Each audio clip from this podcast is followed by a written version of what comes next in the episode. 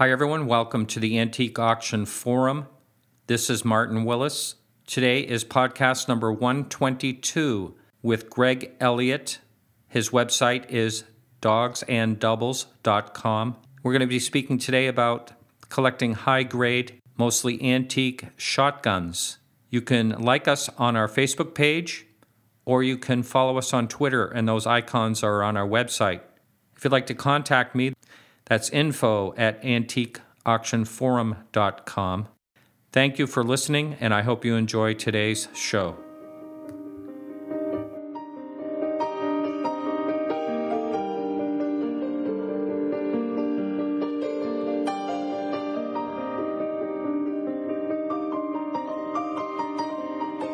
This podcast is sponsored by WorthPoint. Find out what your antiques are worth at worthpoint.com. I'm with Greg Elliott. How you doing, Greg? I'm doing well, thanks. How are you doing? Great, and we're going to talk about shotguns, which I never thought I'd really talk about on this blog, but it's pretty interesting. And right off the bat, I'm going to ask you, what makes a good shotgun a good shotgun? Um, I think f- from my perspective, um, one is original condition. Um, also, so I, I, like to find stuff that's very original that hasn't been uh, refinished or uh, restored in any way. I really value the old finishes because those were put there by the original craftsman and they're part of the history of the item. And if something's had that wiped away, I feel like part of the history of the item's gone. Now, are we talking about the stock and barrel? And yeah, so the the metalwork and the wood, um, the both of those can be refinished reblued um, and yeah, yep. you can reblue them. You can basically sand away the original finish, yeah. and you can apply a new finish. Yeah. And um, depending on how much you do that, you can either be refinishing a gun or you can be what they call restoring a gun. Um, but in my mind, uh, I like old guns, and I like them because they they have the history, and I also like to think about uh, these people 100, 150 years ago making them, yeah. and actually sitting down and you know they sweated and they put their effort into these things. And when i pick it up i'm you know it's the only way you can travel back in time. Yeah. And i want that preserved. Yeah. And uh, i think part of the uh, the experience of uh, antique items is that ability to sort of time travel. So yeah. if you wipe all that away yeah. it's all gone. And so a lot of people will get an old gun and they'll say well it'll be uh, if it's been used, it'll have dings and scratches and marks and stuff on it. Mm-hmm. And a lot of people there, initially, what they think is, um, well, I want to restore it and make it look like it's new. And I try to dissuade them from doing it by saying, well, this is the gun's history. It's its life. It's yeah. like an old face, you know? if you wipe that away, you wipe away its history. And so that's why I, I, I don't like it when people do that. And I found personally in the market, the market doesn't like it either. The stuff that the market wants is um, original condition always brings the best money. That's you know, what it's, collectors it's want. across the board of most antiques, I would say. Mm-hmm. Can't really think of any segment of antique that that would be any different in. You know, I mean, it's basically the same. Um, a lot of the shotguns, we'll go into the names and the rarities, and this is going to be interesting because we talked a little bit beforehand. A lot of the the shotguns, like I'm looking at a picture that of Hemingway's uh, shotgun uh, on the wall over there, nicely engraved, and so a, a lot of times people really took good care in making a beautiful object. Mm-hmm. Can you talk about that? Is it still done today? It's absolutely yeah. It's still done today. I mean, the guns back then. Uh, the engraving was more added to have something uh, to cover up the metal. To also, um, I've been told that it was added because uh, bare metal would have a flash to it in the light, and the flash could spook game. I don't know if that's true, but there was a tradition. Yeah, it sounds really good. There was a tradition in. Um, in gun making to um, engrave the metalwork on it, which came out of um, engraving of all metal items. They used to engrave watches. They used to engrave metal boxes. Uh, it was just an adornment that they added. And then as gun makers uh, became more competitive and were looking for ways to set themselves apart, they added different patterns of engraving on it.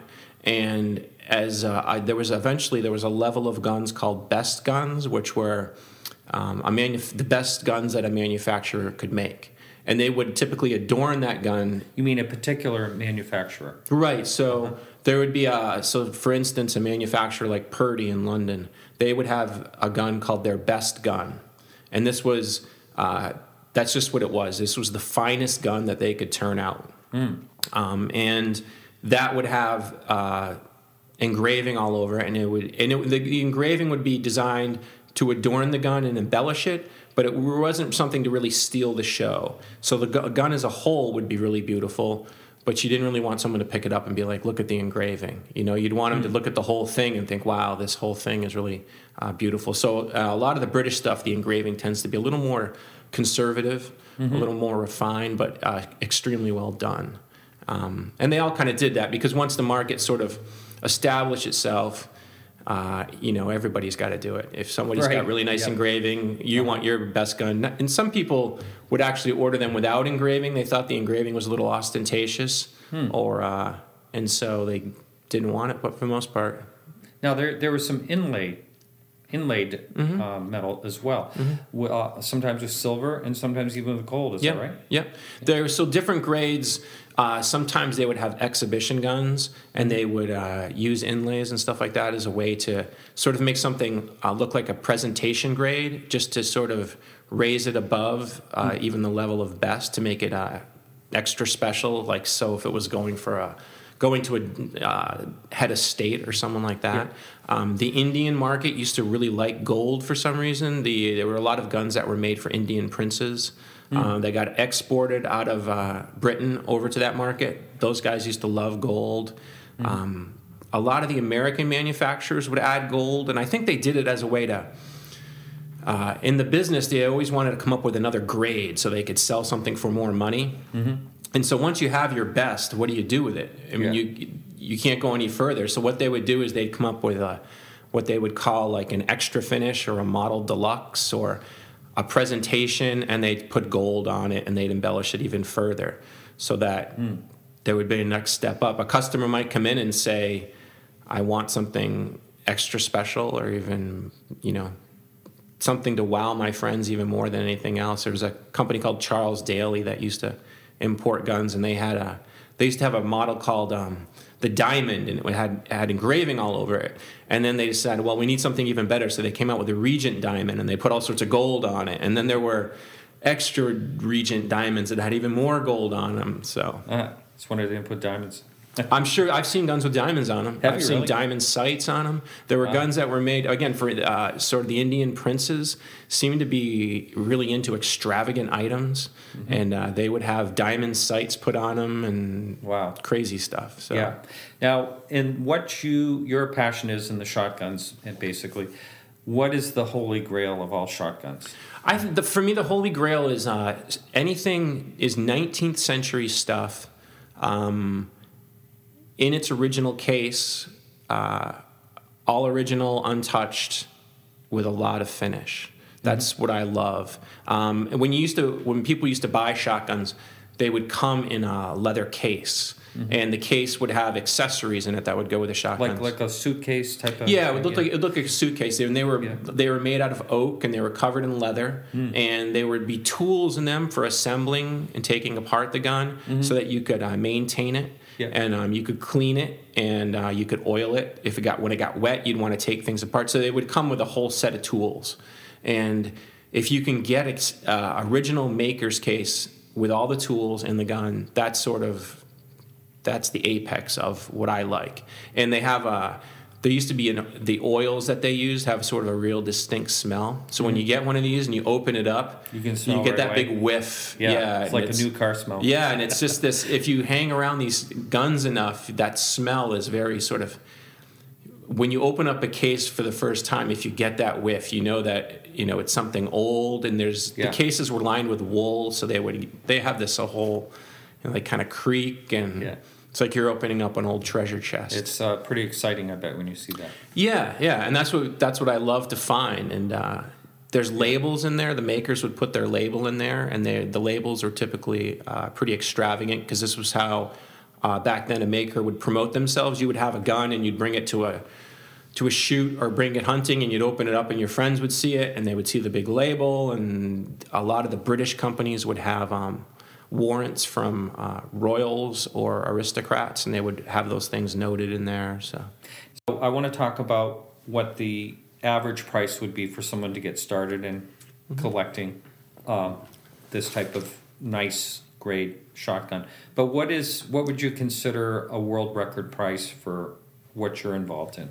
Well, I think um, so. With the stuff I'm involved in, you can get really nice examples for, um, I don't know, maybe fifteen thousand dollars, and then the stuff goes up from there. Sky's the limit. And there was a there was a shotgun recently, a Boss over and under that was sold. I think it went for one hundred and seventy five thousand. Um, there was uh, the Hemingway double rifle, that rifle that's on that picture Yeah. right there. I, I think that went for a quarter Three- million. Three hundred thirty-nine thousand two hundred fifty, and I'm Yeah. saying that because the poster's in my Oh, office. is that yeah, right. Yeah, I- and that's a that's what's called a Westley Richards drop lock double rifle, and Yeah. there's there's you know those are out there. I mean, obviously Hemingway connection adds a lot of value to it, Yes, yeah. but uh, something like that without the Hemingway uh, connection is probably a you know thirty five forty thousand dollar gun. Yeah. So- I never really promote myself in these podcasts, but I'm just going to say that I work with James Julia Auction, and uh, it's it is the leading um, Yeah, firearms firearm. Mhm. auction company in the world. Mhm. And so the poster's in my office here. That's why I just mentioned it behind me with that world record price. Uh, so that is the world record price. Yeah, I think that's well. That's a double rifle. Yeah, Yeah. So those are a little different. I, th- I think there was a there was a shotgun that went through that Julia's sold. That was um, there was a famous American writer duck hunter that owned a Fox shotgun.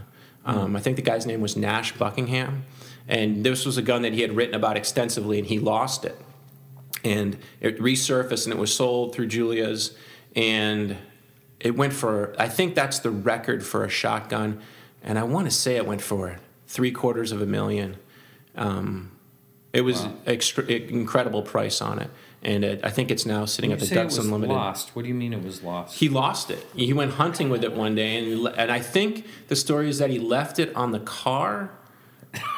Um, and they, and when I, you know, he may have, they may have driven off, and when they went back, they couldn't find it, oh my goodness. and it was lost. And this was, I think, this was in the twenties or maybe the thirties Wow. that it happened, and it was always, and it was called um, Bo Whoop. It was the name of the gun, so it's B O W H O O P, and. Uh, it was called that because that was the sound it made when it was fired. Huh. And um, and so the, what, anyway, the gun was lost to history. Nash Buckingham wrote about it extensively, loved the gun, and then there was another one made for him, which was called Bo Whoop Two.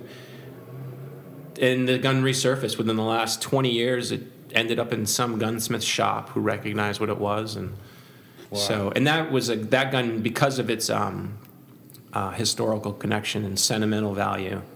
It went for such a high price. Um, something that we had talked about a little bit earlier, and I like to always bring up, and is the dark side, and that is um, you're, when you're talking this type of money. You know, when you if you get involved in these type of shotguns, let's say the names. There's Purdey.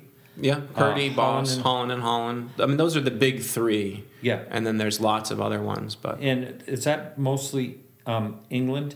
yeah, so those are all English makers. Mm-hmm. Um, the biggest money for vintage stuff typically goes to British makers. Okay. Um, and The then there are American- modern Italian What's your makers. best American makers? You know, the, the ones that are going to bring the biggest money are makers like Parker Yeah. and Fox, Mm-hmm. um, LC Smith. Uh, those are usually Parkers bring the most money. Yeah. Um, so that's where the largest Parker and Fox probably has the largest collecting communities, and those are sort of your classic American guns. Mm-hmm. Is uh, if most guys, you know, if it's if you mention, you know, uh, fancy old side by side shotguns to most people who know that kind of stuff, Parker is what comes to mind.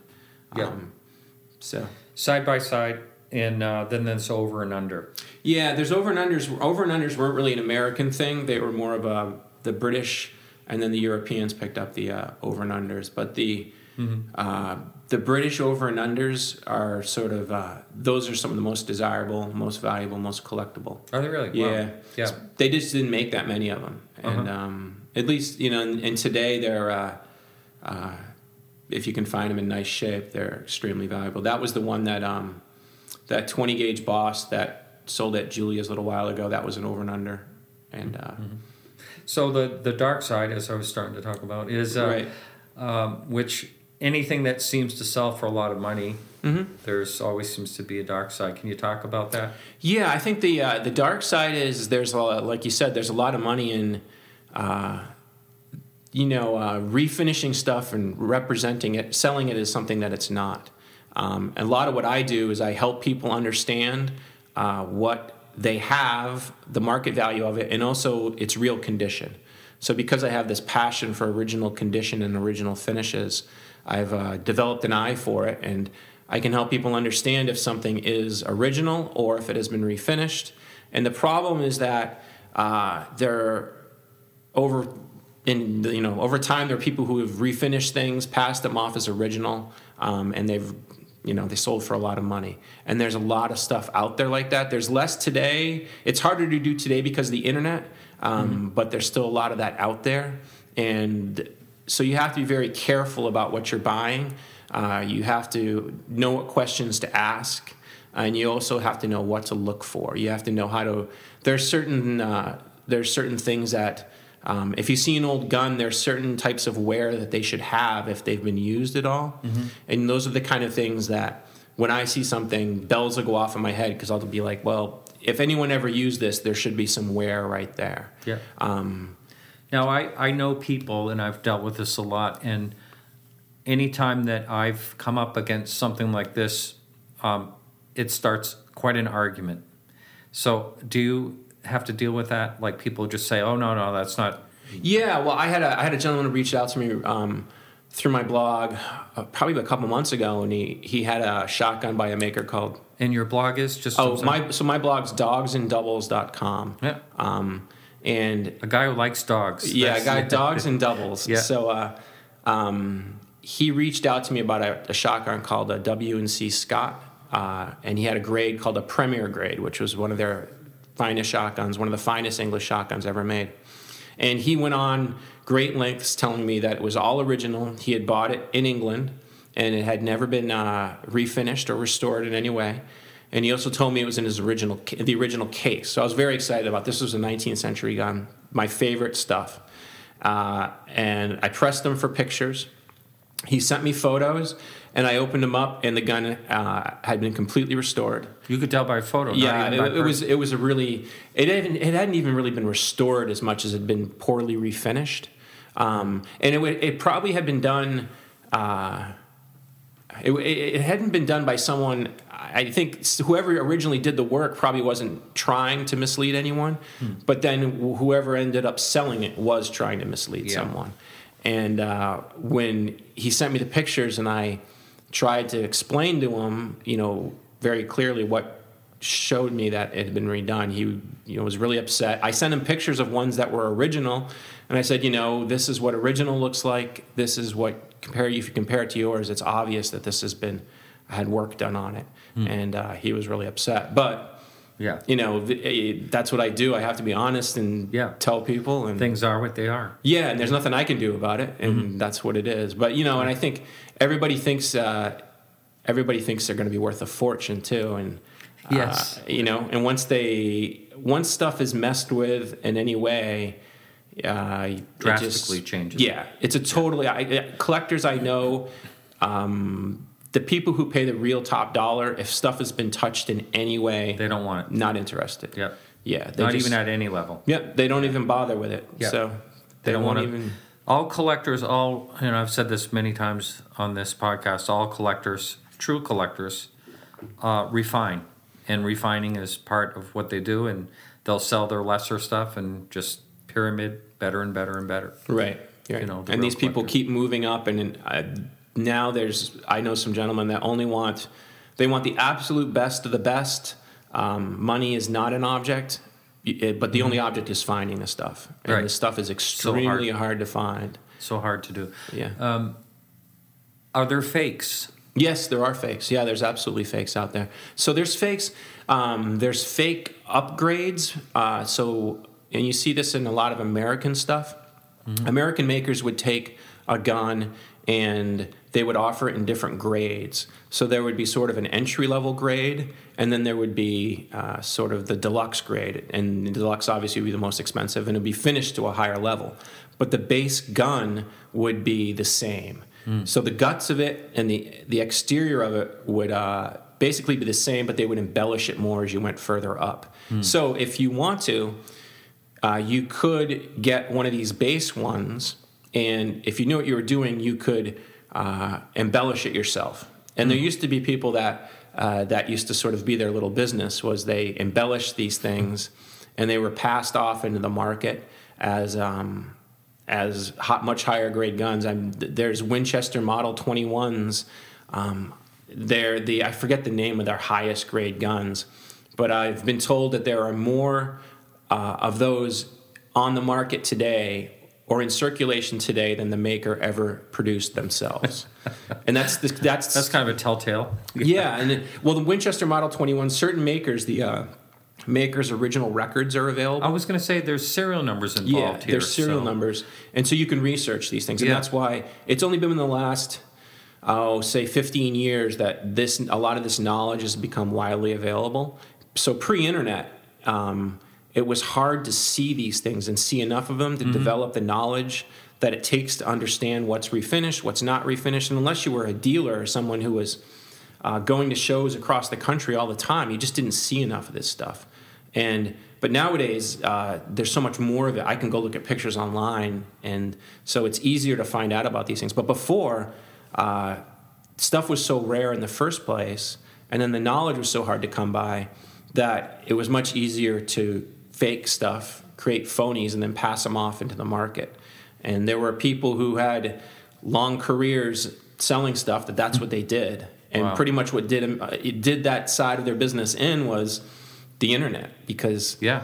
information it travels too easily nowadays. So these people, It's a good have, some of them got out, some of them are still in, but they've shifted themselves. so uh, Wow. Every Yeah. every business does. Now, do you have any really wild story? I mean, anything that has to do with lots and lots of money? Um, like I could tell you a ton of art stories that that where someone did something really bad, Mm-hmm. as deceiving or whatever. Do you have any stories that you can think of that are really wild when it comes to money and what? Well, I know there was a there was a Parker shotgun. Um, there was a gun called the Czar Parker that was sold. So this gun was, and someone had done just this. They had upgraded it. So there was a story that's been in circulation. There was a gentleman named his name was Peter Johnson wrote a book about Parker shotguns. And somehow there was this story about this gun that had been made uh, for the Tsar of Russia. And then the Russian Revolution broke out, and the gun was never delivered.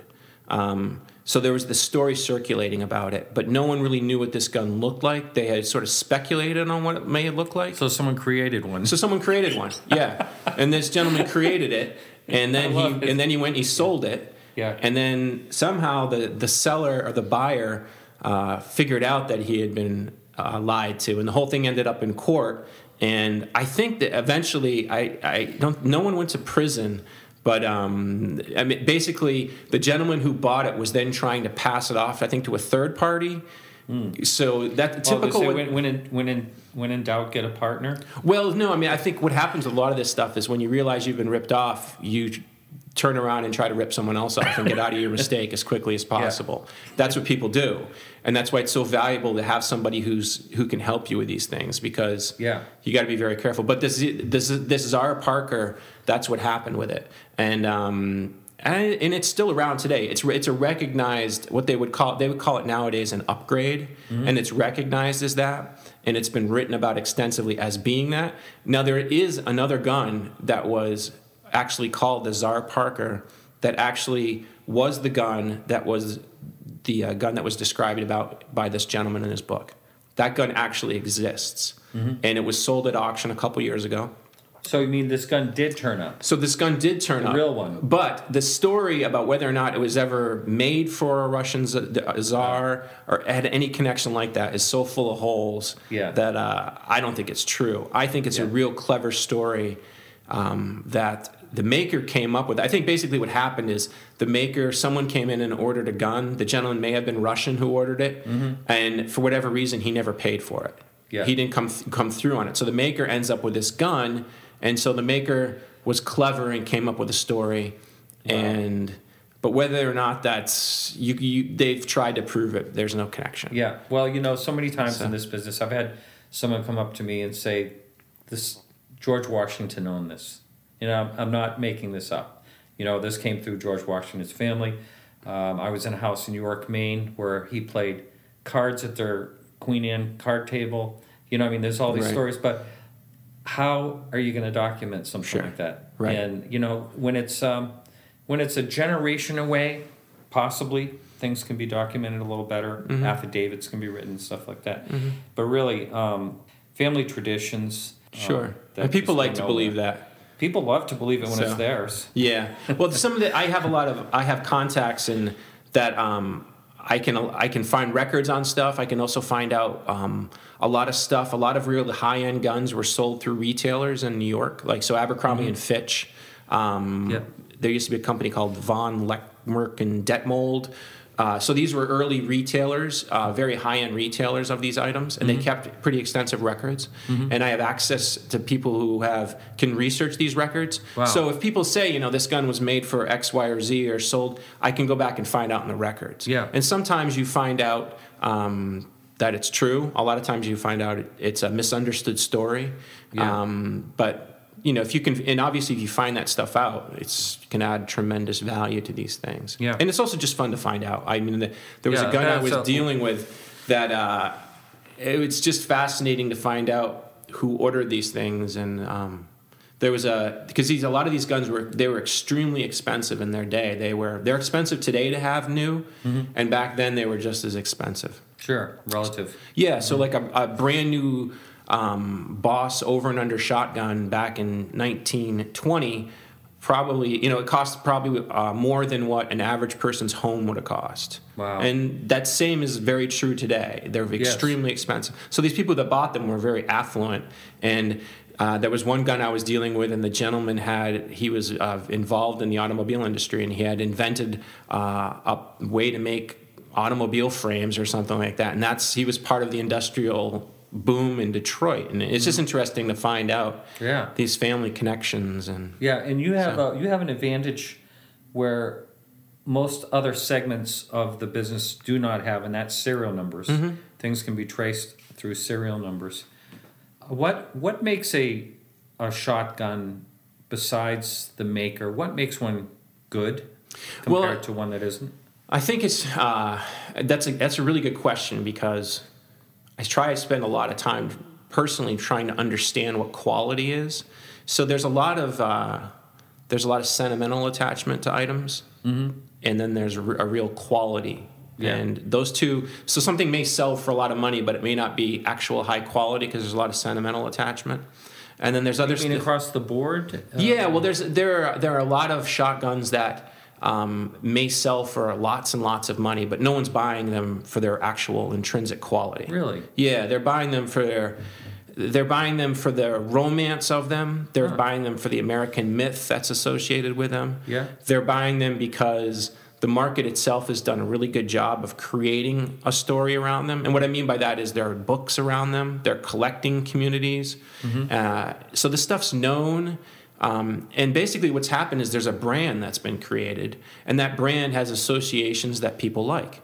And so when someone says, it, it- you know, it's like if I say Mercedes Benz to you, you think a certain thing. And whether or not that's true is beside the point. And that's very much the case with the shotguns. So I try to find out, you know, part of what I really try to do is understand well what is good, what's quality. And there's definitely there's higher levels of quality, there's things you look for. Um, and I've been able to acquire that knowledge just because I pester a lot of people with questions. I'm very fortunate that I know people that make these guns and they work on them for a living and they take the time to answer my questions. And so there's definitely, in my mind, sort of the, the best of the best is the British stuff. Um, your British, uh, what's called a side lock British shotgun. And I like the stuff that was made before World War II. I think that's your highest quality.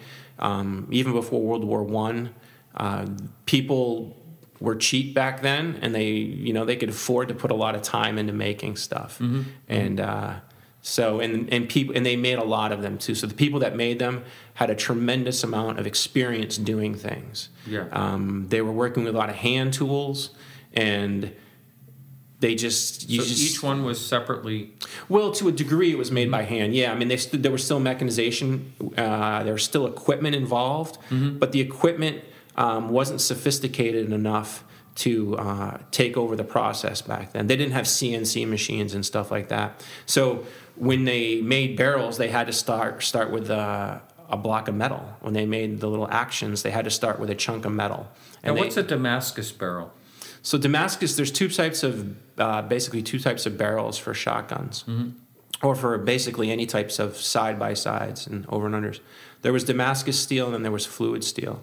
And Damascus steel is older, um, and it was made through a different process. And the way they made Damascus steel was they basically had um, a rod, and they would uh, form strips of steel, sort of like spaghetti and then they would wrap these uh, the spaghetti steel around the rod and they would wrap it in so sort of a perpendicular pattern to the rod. So they would wrap it up the uh, the rod like it was like you know like they were wrapping rope around a stick.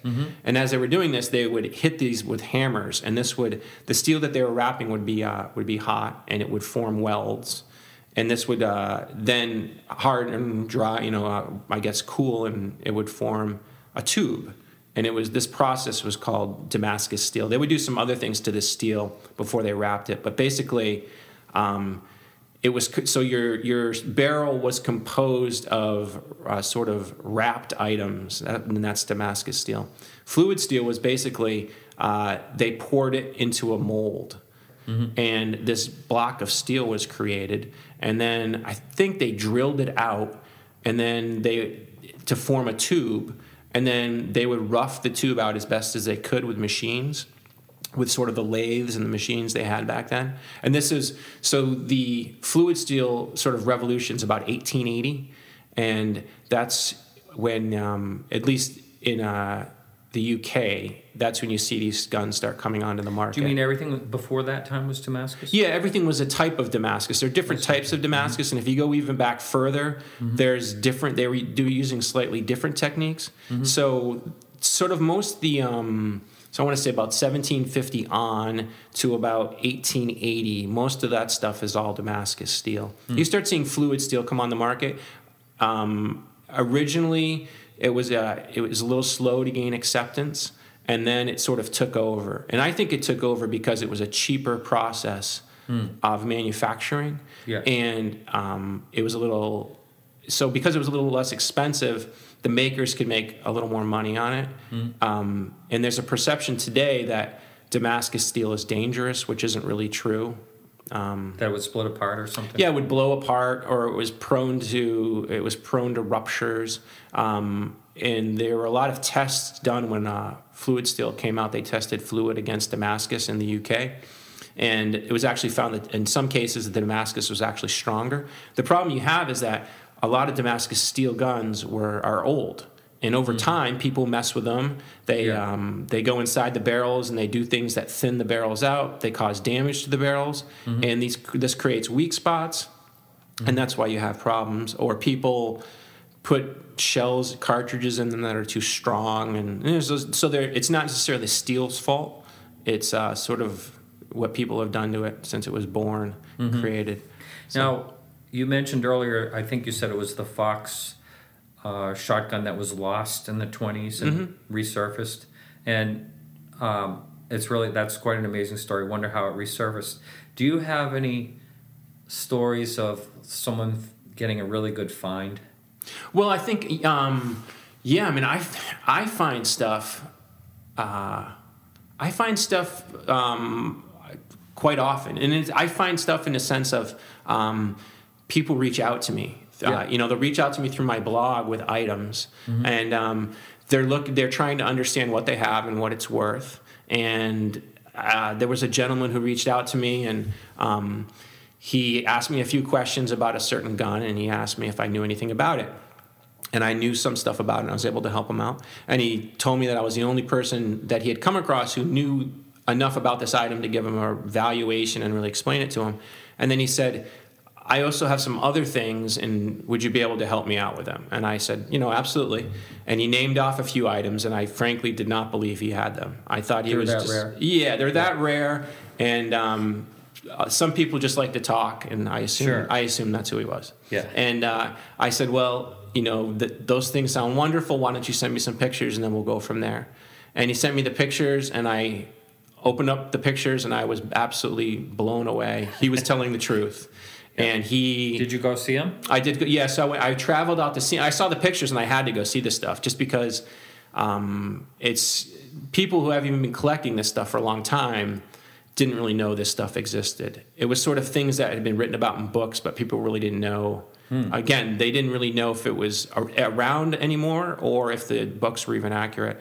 So when I saw this stuff, I went out and saw it, and this was one of those cases. You know, he had it in a leather case, and I opened it up, and I got that that whiff of Yeah. history, and and there it was sitting there. And not only was it uh, what he said it was, it was in fantastic original condition. Some of these things had never been used. Never been used. Yeah, never been used. Yeah, his grandfather had just collected them. His grandfather Yeah. had had a passion for them and uh, collected them and put them aside. And the family was good enough to just uh, preserve them and take care of them properly. They knew they Yeah. were something that was valuable, and they respected them. They didn't re- Yes. try to restore them or any nonsense Yeah. like that.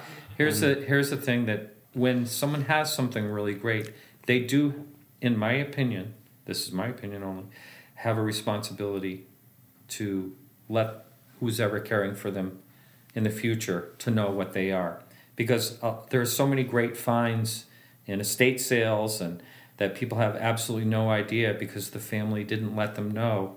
You Right. have to take care of this. You have to preserve this. This is something really important. Yeah, absolutely. Um, Well, some of the people I work with too. There's a lot of uh, there's a lot of people who uh, there'll be um, older gentlemen who have collections that they um, they know are valuable, but they want them to be documented, and it's it's for the purpose of uh, when they're gone, so people understand what it is, and also so that. Uh, their widow doesn't basically get taken advantage of. Right. There's tons of unscrupulous dealers and buyers out there, um, and if things aren't properly documented, it's very easy for someone to get, taken advantage of. Lot And no one thinks that a living that way. Well, yeah, a lot of people. I mean, no one thinks a shotgun, some old shotgun that your grandfather has in his, you know, in some case in the closet, could be worth fifty thousand dollars Sure. but it's pretty easy. I thought there's something else. You know, I think what I actually find is that people who have nice stuff know it's nice, and That's true. and they they may not know that it's they may not know uh, how valuable it is, but they know it's valuable. And stuff like the antique roadshow and all these things has given people the impression now that anything old's worth a fortune. Yeah. But I, I very rarely do I come across stuff that um, in, in firearms I don't come across stuff that people are completely ignorant of it, and I think that's because of the internet. People can look up a lot of this stuff. Mm-hmm. It isn't that rare. Uh, most of it isn't that rare. Yeah. So I usually find that people have a general sense. They may not understand what its actual condition is, Mm-hmm. and they reach out to me for that. And the other thing people don't know is the best way to monetize things. They don't know the smartest ways to sell stuff. Mm-hmm. They don't know um, which dealers can help them get the most money for stuff. So that's what I help a lot of people do is just you know with a, with a shotgun. There's certain shotguns you don't take it down to Al's gun shop down on the corner Yeah. and let him deal with it because he doesn't have the knowledge or the contacts with the industry to get top money for things. Right, right. So um, And auction, you know, I mean, um, getting back to Julia's, the last two auctions were amazing 18 million and 16 million. right. Those numbers are just unheard of in this. So a lot of things going to auction is uh, not a bad idea. No, auction's a great place, especially if you have something um, that's extremely, uh, if it's in really good shape and really high end collectors want it, it's a great place to go because uh, what you'll find is guys will get passionate about things and they'll pay more at an auction than they would in a, a retail store. And uh, so Yeah. it's a great place. I think for a lot of stuff, that's where you can get top dollar. Um, I know that some items have brought tons of money at auctions and then they've been sold again for even more money, but that's typically by people who you have very good contacts. Those Yeah. are dealers Yeah. who have other people lined up for stuff. Right. Um, but I think they, for the most part, for a seller, the great thing about auctions is uh, also that there's a date and your item will most likely be sold at that date. There's no you can consign stuff. I've seen there's some dealers that have stuff on consignment and it's been there for five or six years. So Yes. as a, Yeah. as an owner, you're sitting there waiting for your check and Yeah. And never the, comes. Yeah, and the consignment world's sort of fraught with ways to be taken advantage of too. The uh, you know auctions are what they are. You can watch what the prices are. You know Yeah. it's it's a much safer world. You get your check hopefully in 30 days. You're all done. Yeah, we're just about ready to wrap this up. I was at a house yesterday, and the gentleman had sold a um, Colt um, through auction through our company, and he said that guns are an extremely good investment. And he said uh, he made seven hundred fifty percent on his gun Oh, yeah. when he bought it. Uh, he did very well on his particular situation. A lot of times in this whole market, we don't really tell people it's a great idea to invest. But how do you feel about guns as far as investing? I think uh, so. If you buy the right stuff, I don't think you're going to lose money. And if you get lucky, you can make money. And That's so, well put. so I, there's definitely there's there's uh, there have been bubbles recently. There's been bubbles in um, Italian shotguns. There's been bubbles in some American stuff. You mean bubbles that have burst? Yes, yeah. Italian. There were there was a big run on Italian, um, really high end Italian stuff for a while. That bubble's kind of burst. There was a bubble on some English stuff that's kind of burst. But the stuff that always holds its value in my mind, again, going back to original condition um, and hard to find items. That stuff, there's always a market for it. People are always going to want it. Um, and the stuff that seems for some, I, I don't know why, the stuff that always seems to go up in value are small gauge um, American shotguns. So your Parkers, your Foxes, those types of items. The upper grades um, in original condition. There's more, seems to be more and more people out there who want them. The American makers have the American mystique. They have Americana behind them, Ah. and and people collect that. You know, no one's paying. Uh, you know, I see a Colt over there on the wall, and this it says sold for sixty three thousand dollars. That gun mechanically isn't worth sixty three thousand dollars. Yeah. Yeah, they're I see what buying. you're saying. They're buying the American mystique, the American West. The, that's what they're. That's what people are buying Wow, interesting. and and that's very powerful with all the American stuff, and that's what pushes it, and that's not going away. Yeah. Yeah. And uh, people are rediscovering that more and more every day, becoming more interested in it.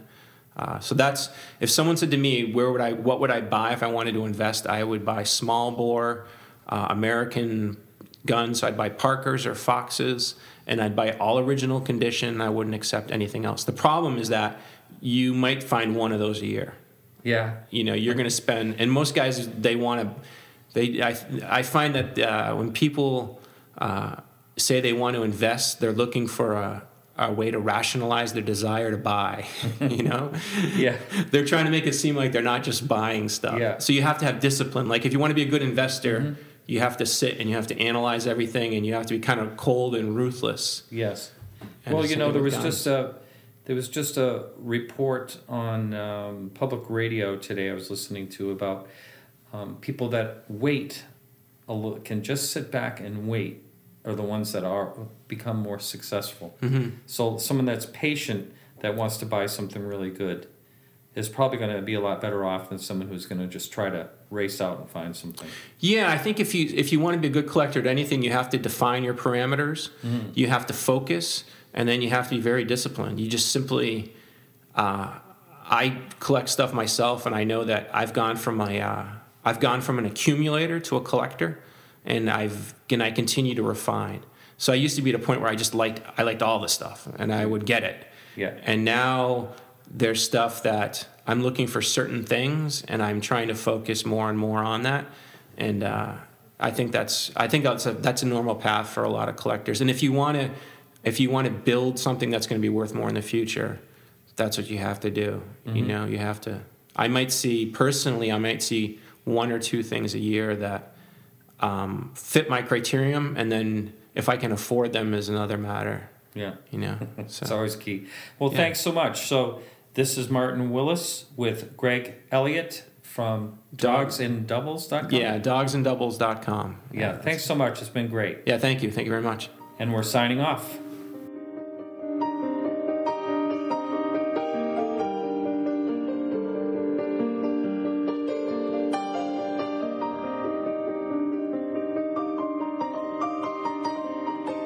This podcast is sponsored by WorthPoint. Find out what your antiques are worth at worthpoint.com.